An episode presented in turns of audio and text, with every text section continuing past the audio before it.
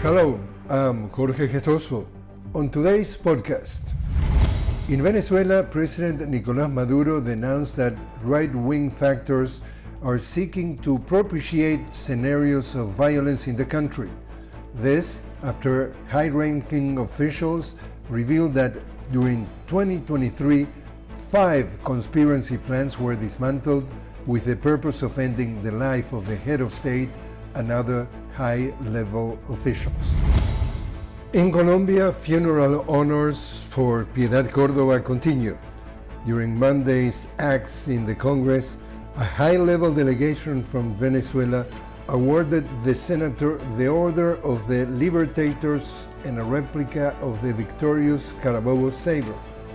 Cordoba's remains are expected to arrive in her native Medellin today, where they will be buried. And through the participation of Egypt and Qatar, Israel offered to Hamas an agreement that include two months of ceasefire in exchange of the liberation of all hostages held in Gaza. And that's our news. I'm Jorge Gestoso. Look forward to seeing you on a new podcast of the news with Jorge Gestoso. Talk to you then.